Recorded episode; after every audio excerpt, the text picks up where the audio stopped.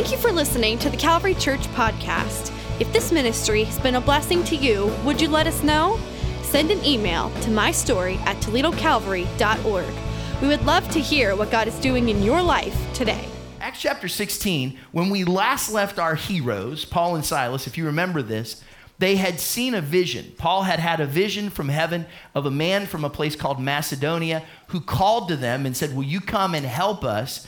And so Paul and Silas and their, their team left where they were. They went to this, this area, this region called Macedonia, and they went to like the leading city in that area, which was a place called Philippi. When they got there, God gave them some divine appointments. And if you remember this, one of the people that they encountered was this young girl who was a slave. And the people that owned her as a slave used her because she was possessed of a demon and that demon that lived inside of her was used to tell the future, was like a, she was like a fortune teller. And so people would pay these, these folks that owned this young girl to have her tell them their future. And this young girl would follow Paul and Silas around when they were preaching.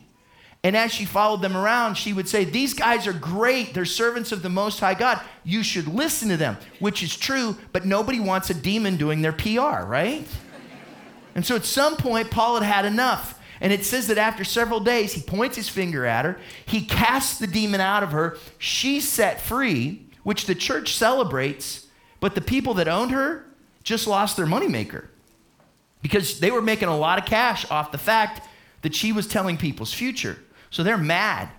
So they take Paul and Silas and bring them before the authorities, and they say these men are doing things that are illegal. They start saying things about them. There's this huge uproar, and look at what happens. Acts chapter 16, verse 22. The crowd joined in the attack against Paul and Silas, and the magistrates ordered them to be stripped and beaten with rods and after they had been severely flogged, they were thrown into prison, and the jailer was commanded to guard them carefully. And when he received these orders, he put them in the inner cell and fastened their feet in the stocks. Now, if, if you grew up like I did going to Sunday school, then for so many of these stories, you have a picture in your mind on a flannel graph board. Anybody?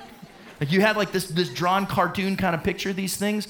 And we read this and we forget how real this was they were beaten with rods. That's the kind of thing that people would die from. And then they were thrown in the inner cell of a prison. It was filthy. There was no light in there. It was crowded and hot and cramped. And then they were fastened with their feet in stocks. Those stocks, and we'll, we'll, talk about this more actually next week, they weren't used just so that they wouldn't escape and hold them in place. They were actually a device that could be used for torture as well. So here are these guys they faced demonic oppression. They faced human opposition. Then they were treated unfairly. Now they're in this prison. They're suffering all because they were doing what God told them to do. This is a messed up story, isn't it? Watch what happens next. Acts chapter 16, verse 25. About midnight, Paul and Silas were praying and singing hymns to God. What? In prison? And they're having a church service? For real? Is that what I do?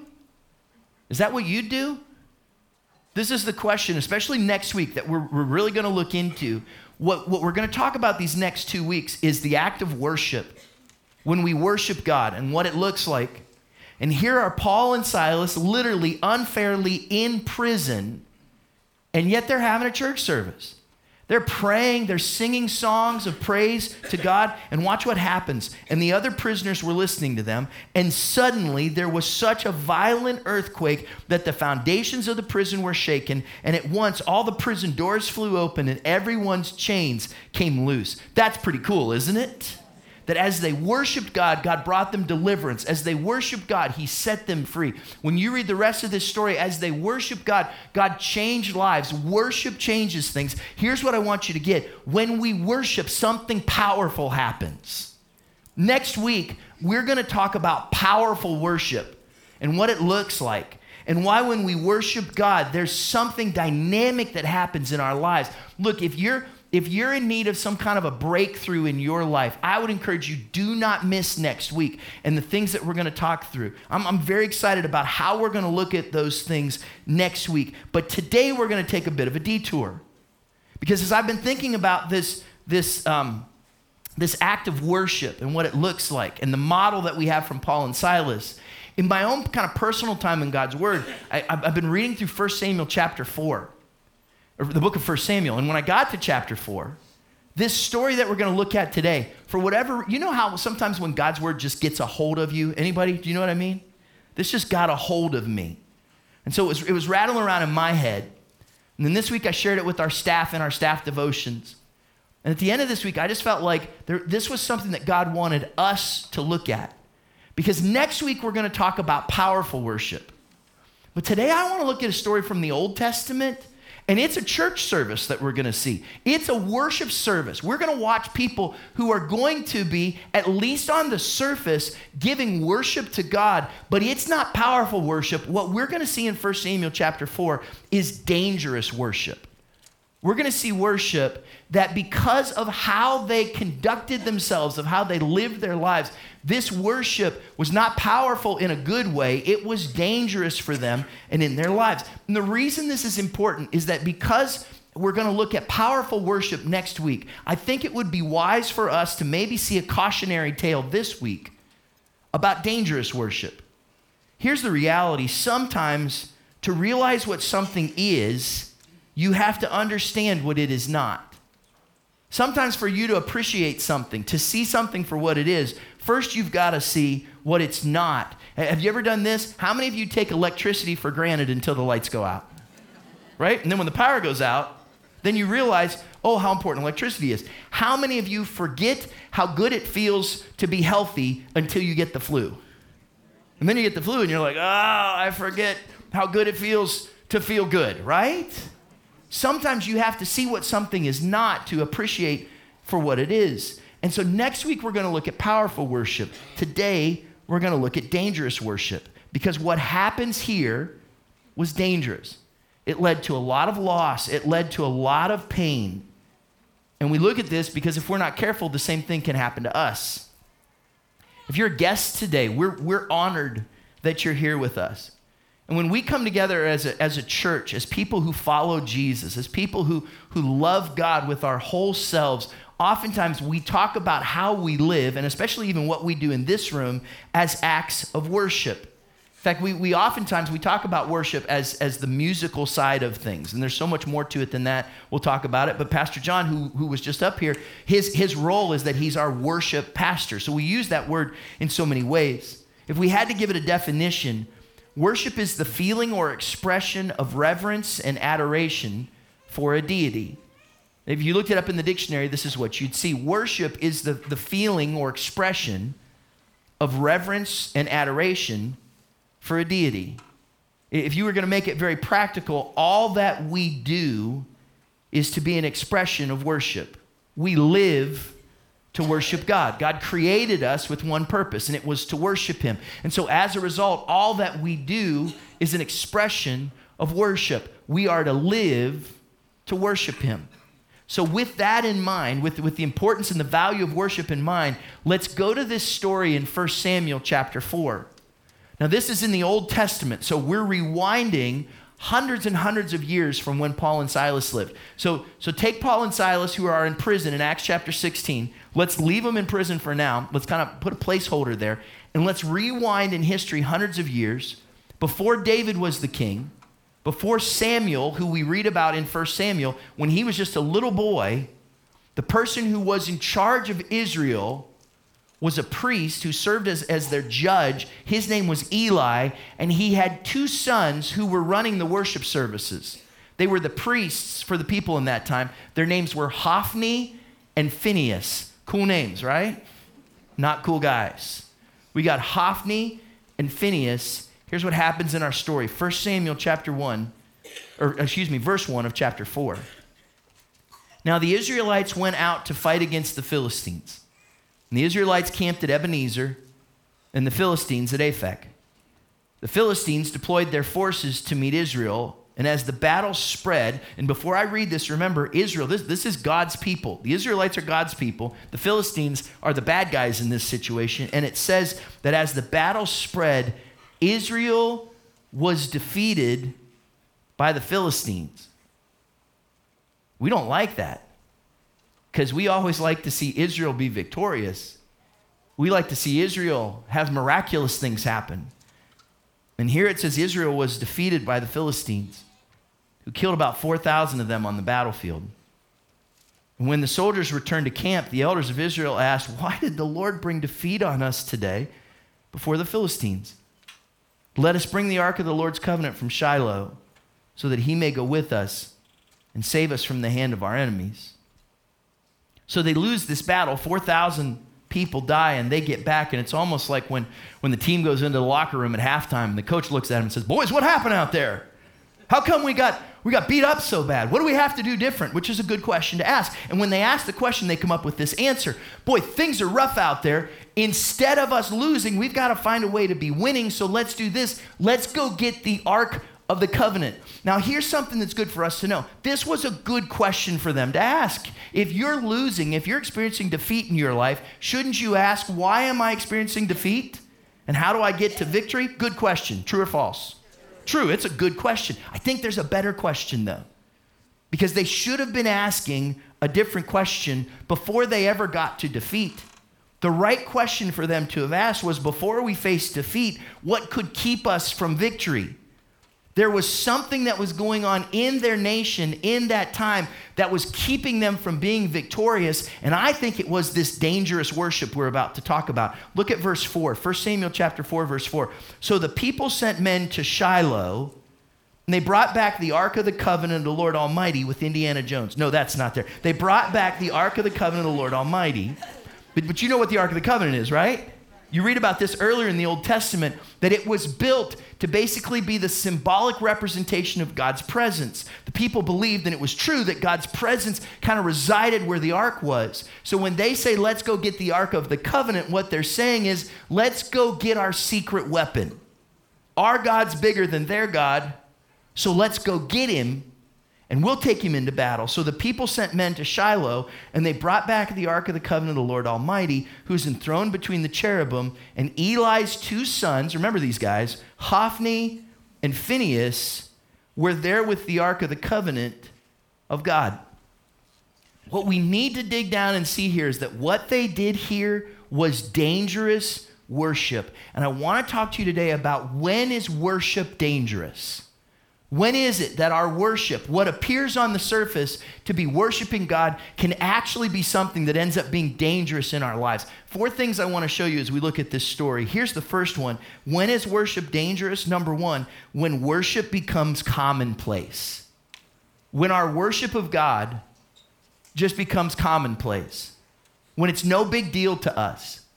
When we start to take God for granted that when we come into his presence, now this could be in any area of our lives, but I think it's especially when we come to a place like this, when we come together to worship him, when it's no big deal to us, when we forget that we're actually corporately together in the presence of the living God, when it's just commonplace to us, worship becomes something dangerous.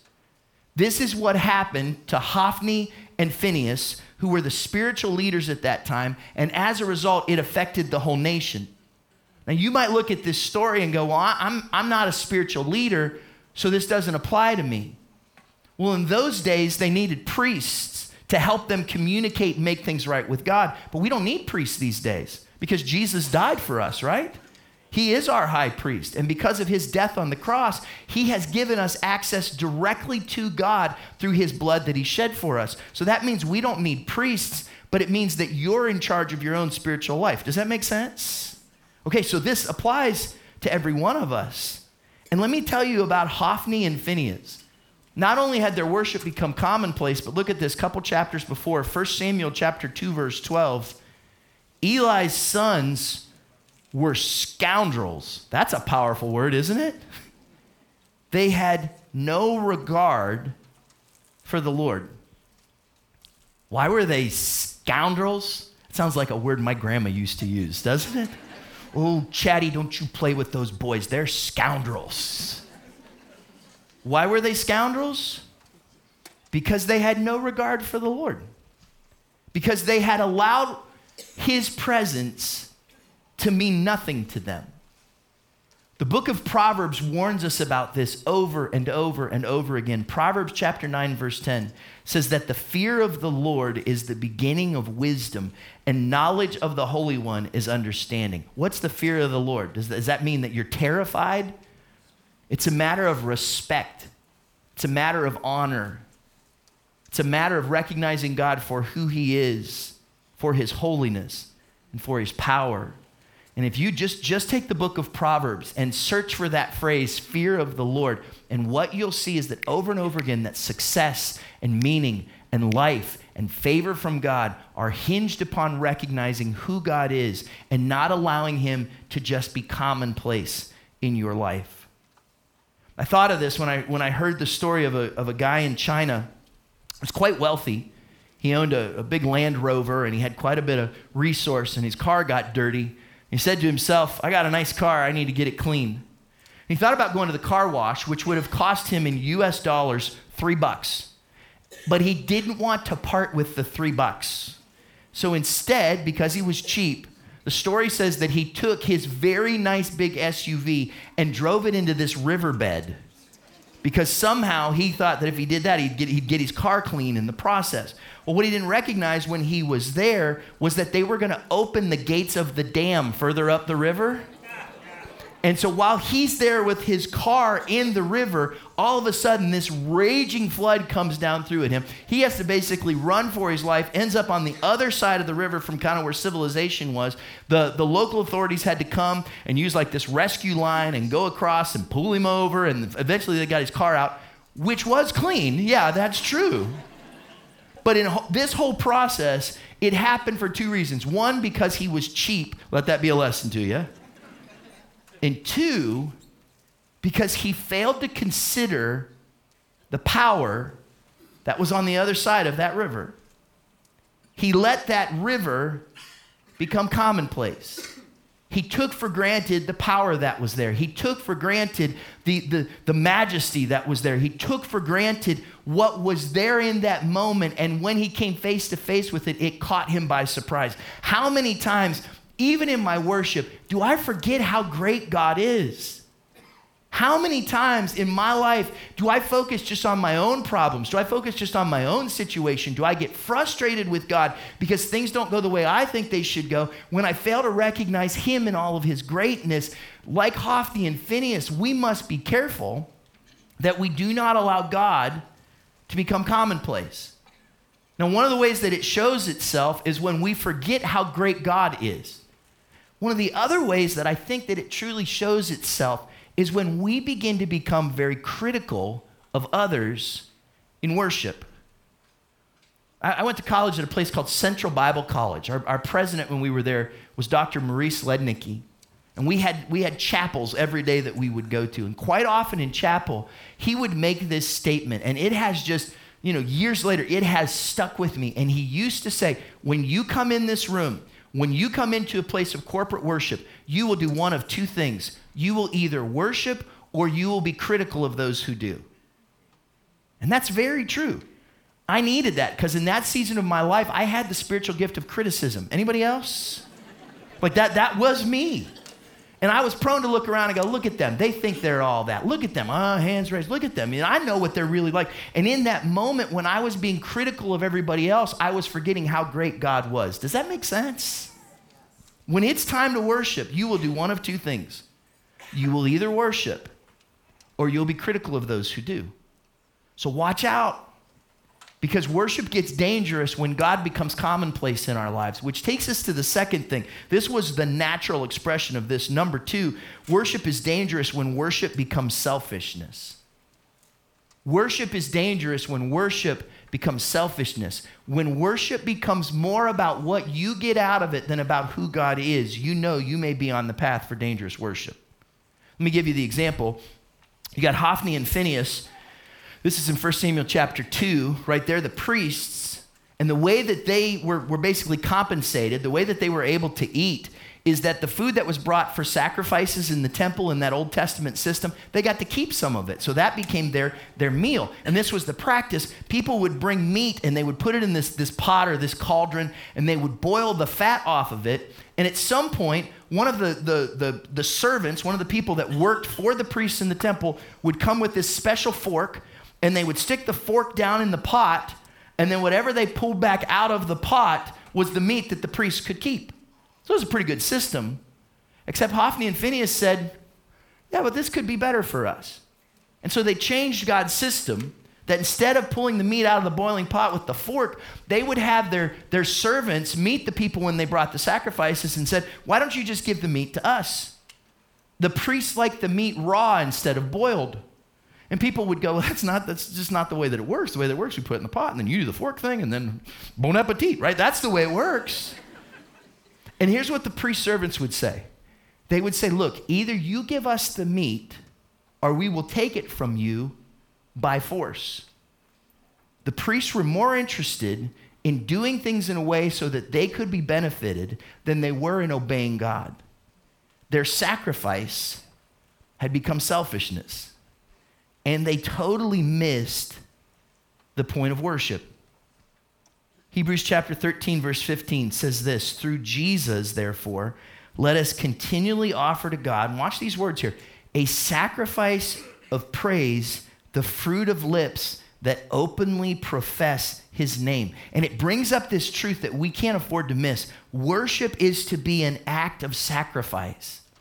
It's where I put myself aside and I put God first. When I forget my selfishness and I look to him, and if you're unfamiliar with the church, or maybe you're unfamiliar with, with some of our traditions here, here at this church, there, there are some things that sometimes you might look at and go, why do you do that? Or that's kind of weird. And especially in the time frame when we are in a, in, a, in a moment of worship, whether it be in music or in prayer or whatever that might be, there are certain things that we do that to those that might not be familiar with it, you might go, well, why, why do you do that in that church? I think it's important for you to know we don't do what we do just because of an emotional response. We do what we do because of biblical teaching that we have that says when I worship, it's, it's a moment of sacrifice where I set myself aside and I look fully to God, not just for what I can get from Him, but because of who He is. And here's, here's if you're, if you're curious about this, here's the reason why we do some of the things that we do. It's because it's biblical. Why do we sing? I know some people are like, well, why do you have to sing when you go to church? Well, here's what the Bible says Psalm 33, verse 1 says, Sing joyfully to the Lord, you righteous. It is fitting for the upright to praise him. Praise the Lord with the harp. Make music for him on the 10 string lyre. Sing to him a new song. Play skillfully and shout for joy. Here's what he says it's, it's right for us when we come together as God's people to make music and to sing because that's a part of our worship. Psalm 47 1 says, Clap your hands, all you nations. Shout to God with cries of joy. We don't just clap because we're being polite. Very nice, very nice. We clap because we're praising God. It's an act of worship to Him. One that oftentimes people go, that's a little weird, I, especially if it's not in your background. You're like, ah, I'm not sure why they do that. Is, is oftentimes people go, well, why, why do we lift our hands in worship? Psalm 134, verse 2 says, Lift up your hands in the sanctuary and praise the Lord. And the truth is, you know, sometimes you may be like, well, I see people do that at a concert or something like that. Why would we do that in church? Because I honestly believe there's something powerful about when you are focused on God and you put yourself in a position of surrender. You put yourself in a position of vulnerability. You put yourself in a position of openness and when you do, I, I, think it just it opens us up to who God is and what He wants to do in our lives. And for some of us, and I, and I get this, for some of us physically it might be difficult, and, and God understands that. He knows that. For some of us though, it might be like a little step out of our comfort zone. We're like, well, I don't, I don't know all these people, and I'm, I'm not so sure I want to stand there and, and do this. And I would encourage you, even if it feels a little weird, why don't, why don't you just why don't you just stretch literally why don't you just stretch a little bit and try it? And today might be the day. We're gonna we're gonna have a few moments of worship here at the end of the service and it might be that today august 19th 2018 may be the the day that you just do this. Just do this. Just start just start right and then next week go crazy right? I'm just telling you, when you open up yourself, when there's something about that physical response that changes things.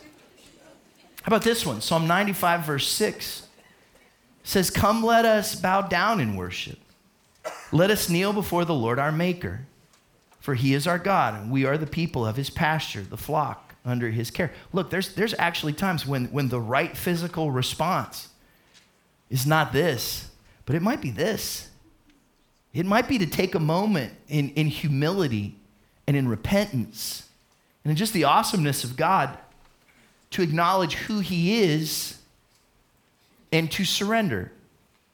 Worship, by, by its very nature, is an act not of selfishness, but of sacrifice. So, can you see why Hophni and Phinehas' worship was so dangerous? Because they took the sacrifice and they made it build around their selfishness.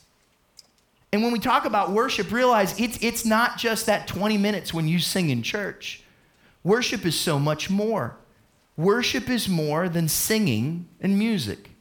The reality is that there comes a moment in, in, most services where we, where, we, where we offer the offering and we say, hey, today we're going to give you the opportunity to give. That's not just a business move. The Bible says that's an act of worship. So our giving is worship. It doesn't just keep the lights on, it gives us an opportunity to obey God and worship Him by taking part of what He's given to us and giving that back to Him. Our giving is worship, our serving is worship. When, when you serve in some way here at church, or when you go out and love the 419, you're not just doing a good deed so you feel good about yourself. You're literally worshiping God through the activity that you, that you give to Him. Our work is worship. You know, sometimes we think that the only time I worship is, is when I'm, you know, right here at 1360 Conant Street. The truth is, when you go to work tomorrow, where God has put you, you are there and created to worship him, to give him glory, to show who he is. In a few moments, we're going to have 10 individuals who are that are going to that are going to follow the Lord in obedience in the act of baptism. You know what that is? That's worship.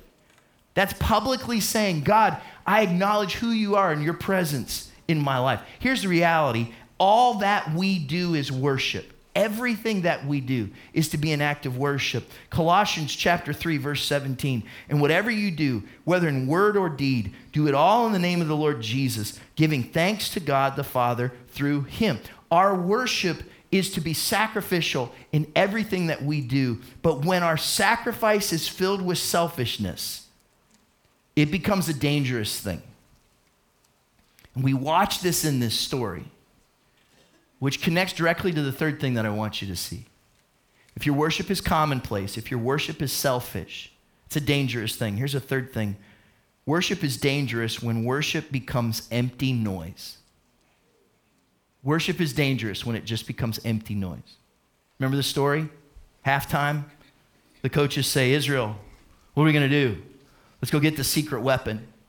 And so they go and get the Ark of the Covenant, the, the physical symbol of God's presence with them. Verse 4. So the people sent men to Shiloh, and they brought back of the Ark of the Covenant the Lord Almighty, who is enthroned between the cherubim. And Eli's two sons, Hophni and Phinehas, were there with the Ark of the Covenant of God. And when the Ark of the Lord's Covenant came into the camp, all Israel raised such a great shout that the ground shook. Now that's a church service. Can I get an amen?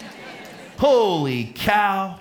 The religion reporters showed up. They write stories about it. Everybody all around them can hear it. It wasn't just noise, the whole earth shook. Verse 6. Hearing the uproar, the Philistines asked, What's all this shouting in the Hebrew camp? Now that's a worship service. I'm telling you, those people were together. Here's the problem all that noise meant nothing because they weren't excited about God's presence. They were just excited about God's power. They just wanted what God could do for them. They weren't excited about the fact that He was actually there with them. They were, they were using Him to get what they wanted without the reality of who He wanted to be in their lives. When our worship is filled with selfishness, it just becomes empty noise. There's a place in Canada that's known for the, the fields and fields and fields that they have of sunflowers. It's a beautiful place.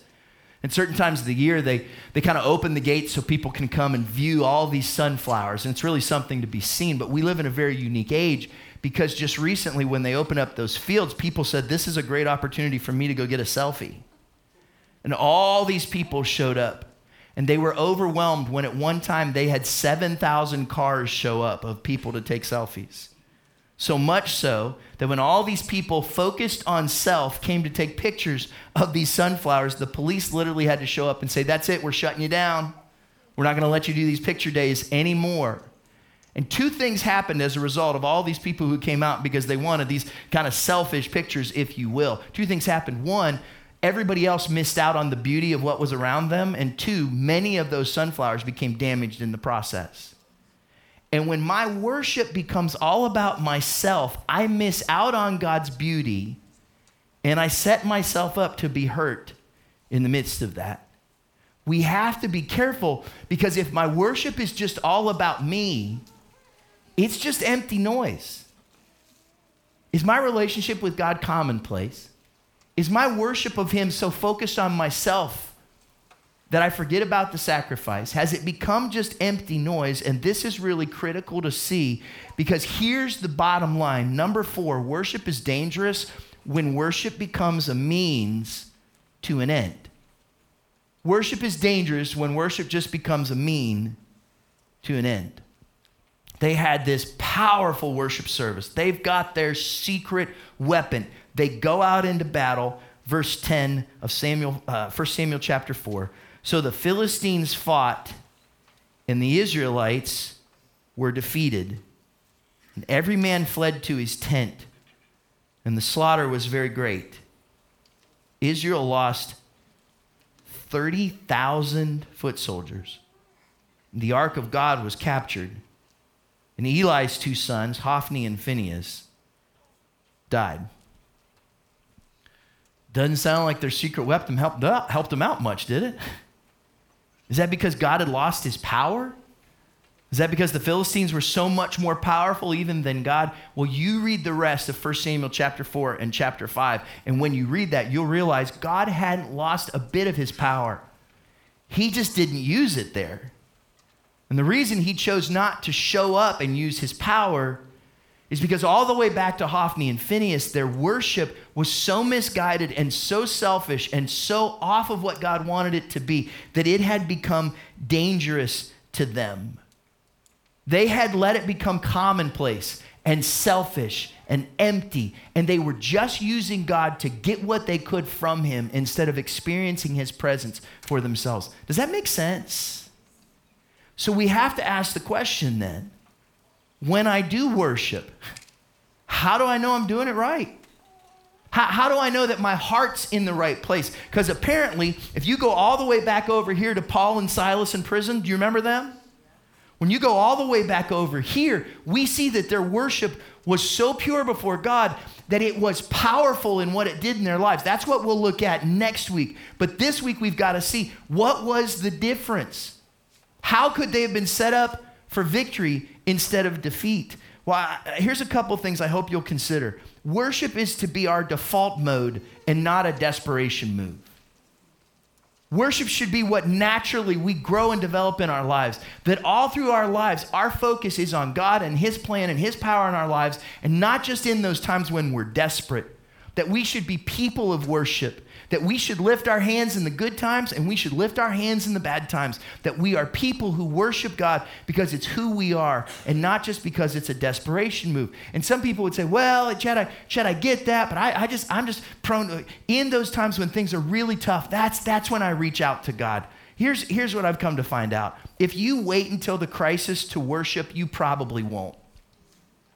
If you wait until there's a crisis, if you wait until that tough time, and you say, well, then I'll reach out to God, there's a good chance that you won't because you've spent so much time relying on yourself that it'll be tough for you to reach out to Him then. I'd rather already be a worshiper than have to figure out how to be one. Anybody else? And here's why because worship is about who God is, not what He can do for us.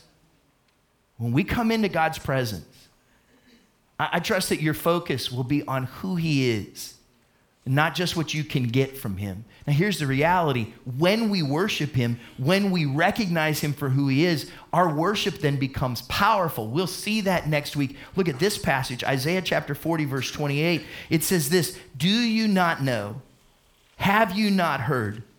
The Lord is the everlasting God, the creator of the ends of the earth. He will not grow tired or weary, and his understanding no one can fathom. They're worshiping God there for who he is. They're recognizing his presence in their lives. And then he gives strength to the weary and increases the power of the weak. Even youths grow tired and weary, and young men stumble and fall. But those who hope in the Lord will renew their strength. They will soar on wings like eagles. They will run and not grow weary. They will walk and not be faint. How many of you have found comfort in that passage? That God can bring his strength to us. Where does it begin? It begins when we recognize his greatness. It begins when we recognize who He is. We must desire the presence of God more than the power of God in our lives. God, I want your presence in my life. Because then His power will, will, be a natural overflow. But if all I'm doing is trying to get something from Him, then that, my friend, is dangerous worship. So, in these next few moments today, I want to encourage you to worship. For some of you, this might, this might be a little bit of a stretch. We're going to sing some songs about God's faithfulness. We're going to sing some songs about who He is and about His greatness, and then also about the way that that works out in our own lives. And I want to challenge you to worship Him, not just to kind of take it for granted. For some of you, this might be a little bit of a reach or a stretch. Maybe, maybe your typical worship posture is this today. Maybe make it this, right? To, to reach out in some way and say, God, with my mouth, with my mind, God, I'm going to worship you for who you are and for your greatness because there's something powerful that happens when we shift from a selfish, dangerous worship to a pure and powerful worship of Him. I was reminded of this. I heard a, I heard a story from a great preacher this week who talked about this, this guy that had a hamster. And, and they had this hamster, and it was in the cage, and for three days, that hamster just sat there, didn't move at all.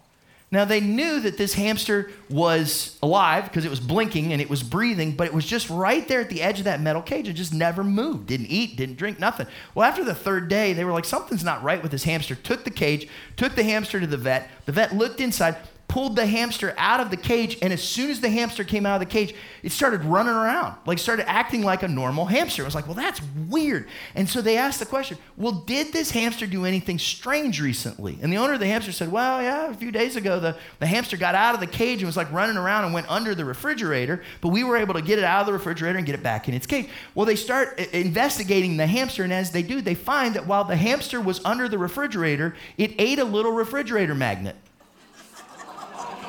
still had the magnet up in its cheeks. And when it went into the, you got it, metal cage, right? So this hamster was stuck in that cage and couldn't get free because of what it would not let out of its mouth. Open your mouth and worship, right?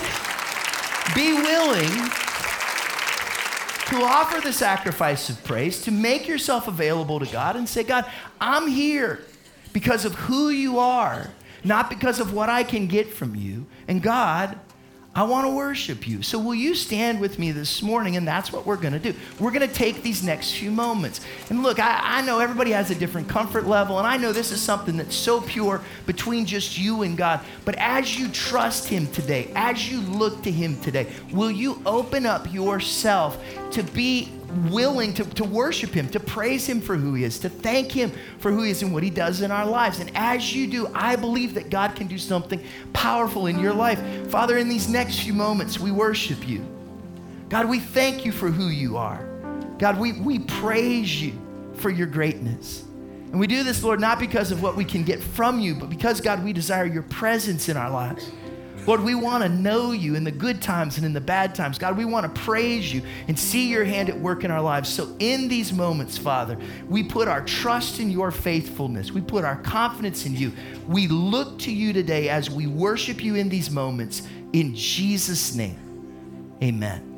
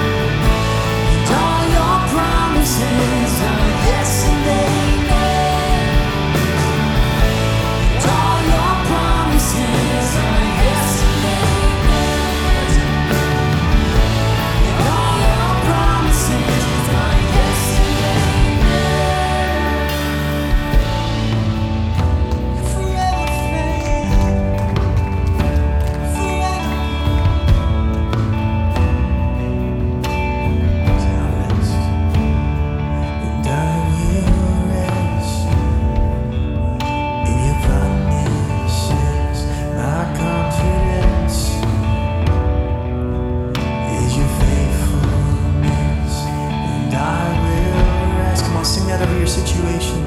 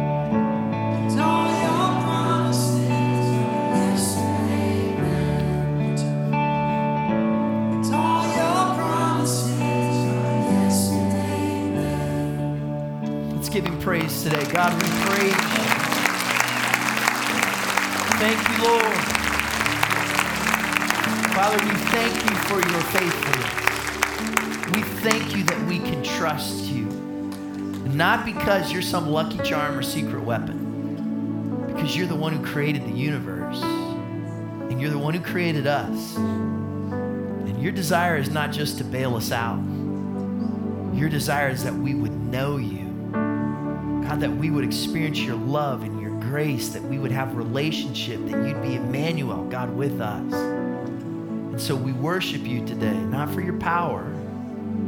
We worship you for your presence. God, may we guard our lives from dangerous worship so we can truly know you at work in our lives. In Jesus' name.